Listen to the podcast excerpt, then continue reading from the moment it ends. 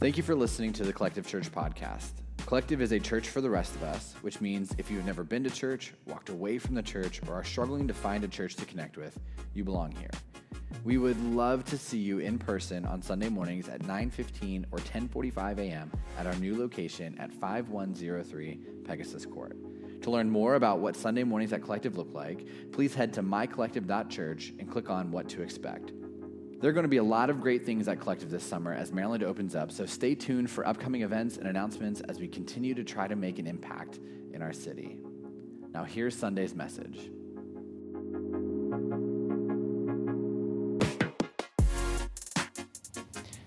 Can we talk about it? Another substitute teacher again. Now, if you're new to Collective and you haven't met Pastor Michael yet, you don't know any different. But if you've been with us for a while, maybe you're like, is this dude ever coming back? Like, cool job, bro. Wish I could take a month off every summer too. That would be nice. Now, hold up. First of all, no, I am not Pastor Michael. My hair is not perfectly slicked back, obviously. I am not going to tell you how depressed I am as an Orioles fan, and you will not hear me talking about how aggressive, aggressive I am this morning. And yes, you could say that the last month has been a lineup of substitute teachers, but it's been a really great last month. And substitute teachers can ball, y'all. Maybe even better than those Orioles Pastor Michael is a fan of. Now, if you don't know, Pastor Michael is on his annual teaching reprieve. Every summer, we give him a break, and this is a great thing. I actually reached out to a friend who has the same job, lead pastor at a church in Ohio, and he just got his first teaching break in five years. And so I asked him what this break meant to him, and he gave me a bunch of really cool information. This is all direct quotes from my friend Craig Flack, the pastor in Ohio. He says, Being a pastor is living your life in front of other people, is good, but it can also be wearying. Breaks allow pastors to think, dream, pray, connect with their family. I feel like a completely new person. I feel rested with a ton of vision and gratitude for my people who gave me this break.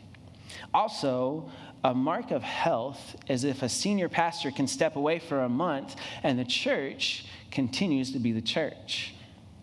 Your pastor is important, but they shouldn't be the thing that holds it all together. No person short of Jesus should be. This allows others to step up into leadership, and we don't want to be like other churches. We don't want to be unhealthy.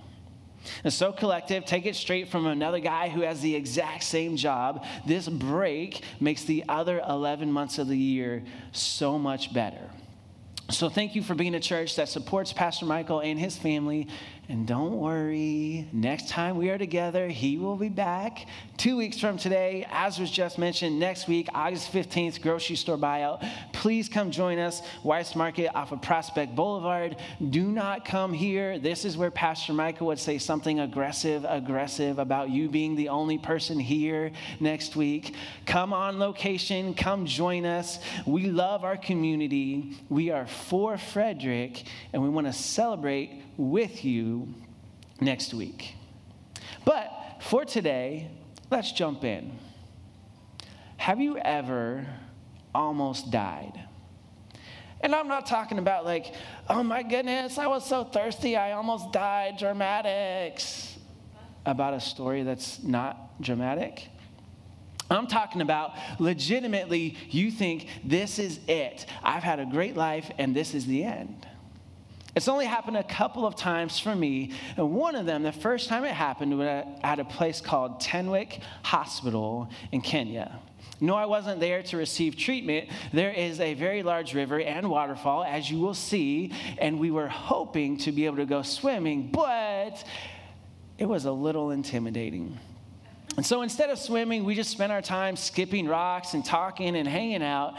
And then, as we were getting ready to pack up and leave, my friend Anna looks at me and she says, Hey, CT, when's the next time you're going to be in a river in Africa? Good point. Let's go. Let's do this. Do it for the story, baby. And so I was like, all right, I'm going to jump in. And I got in up to my ankle and I could feel the power of the water trying to take me away. And so I, I very carefully worked in up to my calf, my knees, up to my waist. And I was far enough away from the bank that nobody could grab me if something bad happened. And I start to look around and I notice this huge wall of water behind me, the ripples happening around my body, and I start to get a little scared. Like, cool, had my moment, story, fun, I'm ready to be done. And so I pick up my right foot to step back to the shore. And as soon as I pick up that foot, that foot is swept away and gone. And because I cannot do the splits, my left foot follows behind, and in the blink of an eye, bam, down the river. And I don't know it in that moment, but all of my friends and our team leader jump up and race down the riverbank trying to keep up with me. You see, they knew what I didn't know is there was another waterfall a few hundred yards down the river that I was very quickly about to go over. And our team leader told me later, he said, CT, I was trying to figure out how I was going to have to call your parents and tell them I let you die. Everybody thought this was it. I was bobbing down the river, and my friends who used to be lifeguards were like, Well, you should have been like this. And I was like, Well, I was bobbing down the river. I wasn't thinking about what to do. And so, head in, fully submerged, swallowing African river water. I look ahead of me, and I see a giant branch from a tree has fallen into the river. And so, the only thing I can think to do is, Okay, when the river pushes me close, I'm going to try to like jump off the bottom and bear hug this thing and just hold on for dear life. And so the river pushes me, and as I get close to this log jam, it slows me down enough to where I dig in with all fours and I'm stuck. Because I'm not moving again. I know what happened the first time. And then out of nowhere, I still have no clue how he caught up to me or where he came from. Our bus driver from the trip reaches in with one hand, grabs me on the shoulder, and pulls me out and puts me on the riverbank. If you haven't had an experience like that yourself, surely you've seen news footage of floods where somebody's on top of their car or they're on top of their house waiting for the helicopter or the boat to come and rescue them. And as I can tell you, it's a terrifying experience. And usually, when this flooding happens, it's only for a few hours or maybe a couple of days of rain that produces all this flooding. What would happen if, what would happen if that rain continued for 40 days and 40 nights? I mean, think about 40 days. That's a long period of time. 40 days when, when Starbucks should actually be introducing their pumpkin spice, pumpkin spice crepe, uh, a latte, excuse me. Listen, you either think coffee is gross or you're wrong, but it's just the principle. All right, pumpkin spice latte and Ugg boots. It's 90 degrees outside, all right? Just slow your roll a little bit. If you love pumpkin spice lattes, that's for you. Go crazy. I digress. But 40 days and nights of rain would produce flooding that's really honestly hard for us to imagine what that would look like worldwide. And maybe you're starting to connect the dots. You can see where I'm going with this. Our story for today is Noah and the ark. We'll get into a lot of the details in just a minute, but what is really interesting, if you Google Noah's Ark kids' room decorations, you get 10 million results. And somehow, this has become one of the most well known Bible stories for kids. It's in every kid's Bible. If you are of the Christian faith, you probably pass the story on to your kids, but it's largely based on death and destruction. And we have this notion that this is just a kid's story, and we adults can kind of just kind of glance over it, but that's actually not true because there's a lot of it that is relevant for our lives today. So we're going to take a deep dive into the story of Noah. Noah is a 10th generation descendant of Adam, the very first man to ever walk the earth. And Noah is actually one of the oldest guys who ever lived. In fact, Noah's grandpa is the oldest guy to ever live at 969 years old. Noah died when he was 950 years old. Noah's name means comfort. And when his dad named him, that's actually what he said at Noah's birth. He said, Noah will comfort us.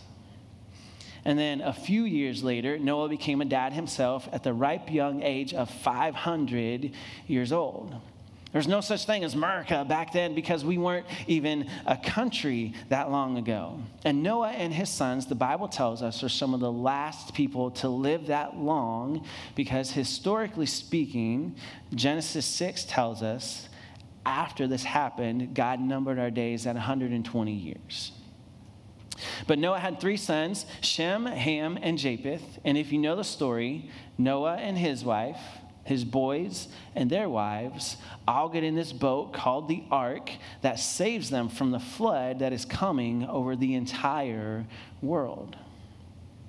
And what we may not know is why did God choose Noah? Why did God choose Noah over other people who are living at this time? Genesis 6, 5 through 8 tells us that the Lord observed the extent of human wickedness on earth. He saw that everything they thought or imagined was consistently totally evil. So the Lord was sorry he had ever made them and put them on the earth, and it broke his heart. And he said, I will wipe this human race I have created from the face of the earth. Yes, I will destroy every living thing all the people, the large animals, the small animals that scurry along the ground, even the birds of the air. I'm sorry I ever made them. But Noah found favor with the Lord. So we were consumed. This wasn't a sometimes thing, this was an all encompassing, all the time thing. Sin had entered the world 10 generations ago, and every generation had gotten progressively worse, and it broke God's heart. And it wasn't just our evil choices, it was our violence as well. Genesis 6 11 and 12 tell us God observed the earth had become corrupt and was filled with violence. God observed this corruption all over the world, for everyone on earth was corrupt. This brings us to our first application point of the day. God is not the source of your pain, sin is. And I told you that Noah's name means comfort, but Genesis 5:29 tells us Lamech, Noah's dad, when Lamech named his son Noah, he said, "May he bring relief from our work, the painful labor of farming this ground the Lord has cursed." And so, right away from the time he was born, Noah was supposed to bring relief and comfort. And this work and painful toil that they're talking about is the punishment that God gave Adam and Eve, the first people who ever lived, as a result of their sin. And Noah's dad was hopeful that Noah would be the guy who brought relief from sin. And looking back as we have the perspective to be able to do, we know that no man is able to do that, only God can. But give his dad credit for trying. And so, from the very beginning of time, our destruction, our painful toll, is all a result of our sin. And it is this sin that broke God's heart, and it is this reason that God decided to start over. Now, sometimes, practically speaking, today, we bring destruction upon ourselves with the choices that we make. Sometimes other people choose to engage in sinful behavior or acts, and their sin causes us to experience pain, but that pain is not the source. Uh, God is not the source of that pain, it is our sin. So when I'm short with my wife, or, or if I lash out at my kids in anger, God's not causing me to do that. If I choose, if we choose negative habits that lead to destruction, God is not forcing that upon us.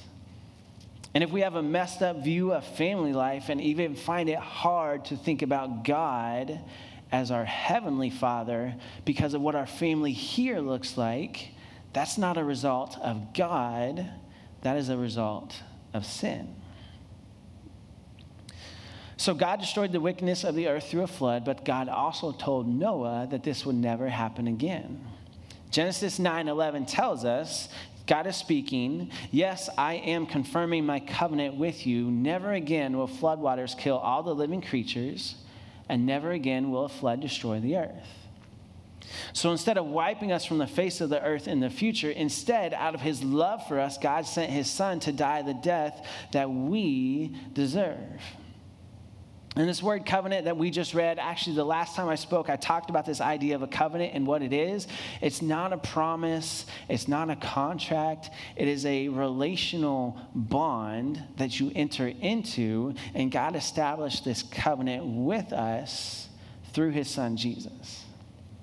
I saw a little bit of Bible theology, just a big word for some of the foundations of Christian beliefs. But even the story of Noah foreshadows the coming of Jesus and reinforces this idea that God is not the source of our pain, but sin.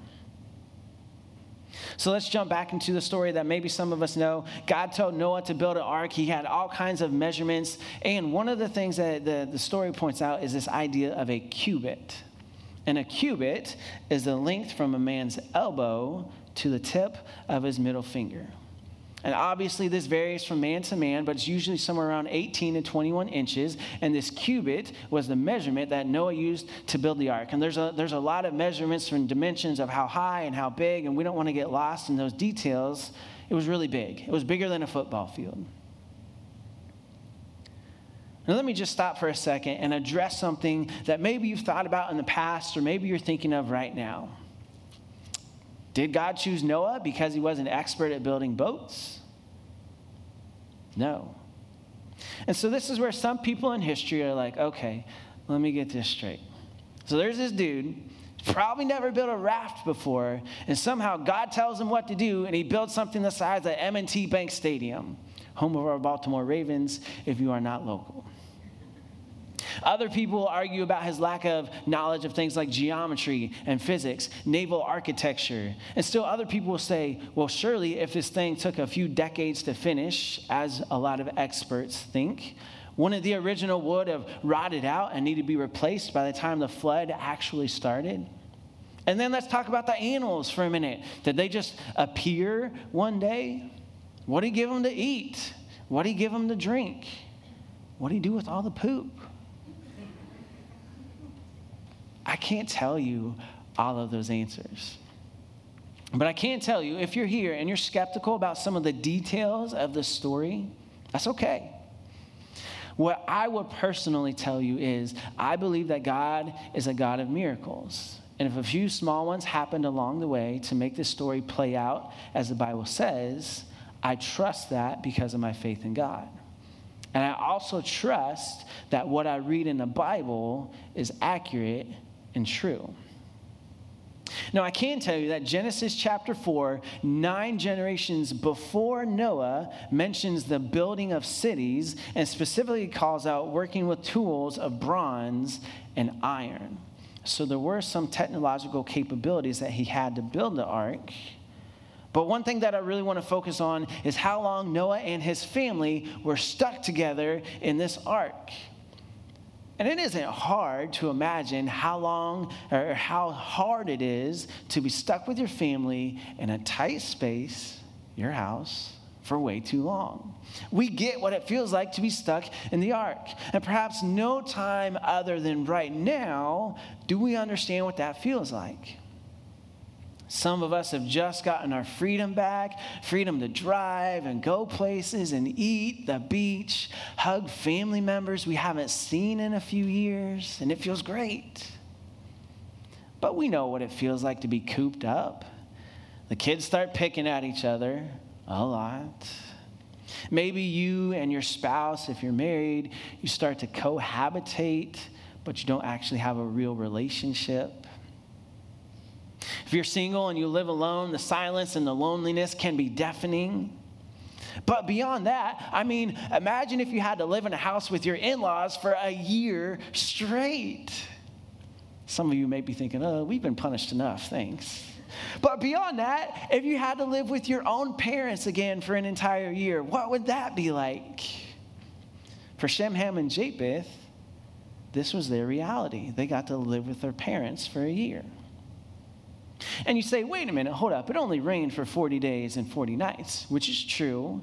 But thanks to the Bible, we have a bunch of details about how long they were actually on the ark. Noah got on the ark when he was 600 years old. Check out Genesis 7 11 through 13 together. When Noah was 600 years old, on the 17th day of the second month, think February 17th, all the underground waters erupted from the earth, and the rain fell in mighty torrents from the sky, and the rain continued to fall for 40 days, 40 nights. That very day, Noah had gone into the boat with his wife and his sons, Shem, Ham, and Japheth, and their wives. 600 years, two months, and 17 days old when he got on the ark. And later in Genesis, it tells us that the flooding continued for 40 days and 40 nights, and everything on earth died, and the floods reached 15 cubits, these guys, deeper than the highest mountaintops. And then it tells us that the, the flood started to recede and the winds came, and Noah sent out doves and other birds to check and see if there was vegetation. And eventually the birds stopped coming back. And now in Genesis 8, 13, and 14, we start to figure out when can the family get off the ark? Noah was now 601 years old. On the first day of the new year, 10 and a half months after the flood began, the flood waters had almost dried up from the earth. And Noah lifted back the covering of the boat and saw that the surface of the ground was drying. And two more months went by, and at last the earth was dry. 600 years, two months, 17 days when he went in, 601 years, two months, 27 days when he came out. 375 days stuck in the ark with his family with nowhere to escape. Maybe your house doesn't seem that bad anymore. But being faithful to God got Noah and his family stuck on a place they probably didn't want to be for way longer than they ever cared to be there. God doesn't have your sense of time. That's our second application point today. God doesn't have your sense of time. And maybe Noah was saying, God, I'm trying to serve you and I'm trying to live my life the right way, but I'm stuck. Like literally, I'm stuck. And hopefully, this is where we start to see that this isn't just the opening pages of the Bible and some story, but we can see how this mirrors our life a little bit. Oh, great. Another trip back to the hospital for a setback that I didn't need or want. God, I'm trying to come back to church and I'm trying to come back to faith, but my wife, my husband, and I, we've been burned in the past and we got baggage, but we're trying to jump back in. We just feel stuck. And God, I'm living for you, but I'm watching my adult child make mistakes, make bad choices, and I can see that it's ruining their life, and I feel stuck. Or maybe it's school starting back up, and I really do want to live for you, like I have the desire, but it can be a little bit scary sometimes, and I don't want to get made fun of at my middle school, my high school. I'm stuck. Now, I may not know your story, but I know what it feels like to wait for God to give me relief, to answer my prayers, come to my rescue. And what I've learned is sometimes I have to wait a lot longer than I ever wanted to, but that doesn't mean that God has stopped caring about me. It means God doesn't have our sense of time. Now, on to the third application point today you got to get off the ark. We know they landed out Mount Ararat, which is somewhere in present day Turkey. We knew they were cooped up longer than they wanted to be, but we also know God saved Noah and his family to preserve mankind. And even though it was a very long year, they were in the middle of God's protection. But God sent them right back out. And the world may not have been corrupt yet, but God knew that it was going to be for Noah and his descendants. And after experiencing God's presence and God's protection, God sent him out. And notice, this is not a boat, it's an ark. We commonly refer to this as a boat, but there are no references to sails, rudders, oars when Noah constructed this ark. And we like to picture this as a boat, but in the original language of the Bible, a language called Greek, the, the language used to, word, to describe the term ark is also used in another place in the book of Exodus to describe a container used to carry some very important artifacts called the Ten Commandments. And this container was probably a very large rectangle. So, was this ark made to go into the water? Yes, but its primary purpose was to float and not to sail. And this distinction actually is very big because from the very beginning, God is in control. God knew that this was a temporary home, and God knew that the waters would go back down, and at some point the door would open, and the family would have to get off the ark. Does God protect us? Yeah, absolutely, God protects us. But does He put us in a protective bubble so that nothing bad ever happens to us? No. So read your Bible, pray, go to one of our small group collectives that's kicking, kicking off next month. Be here, soak it up, and enjoy. We want you to be here, but you got to get off the ark. That's your job tomorrow with the people in your life that drive you crazy. Your home life, whatever that looks like when you walk in the front door in about 30 minutes. You got to get off the ark and show people the love of Jesus.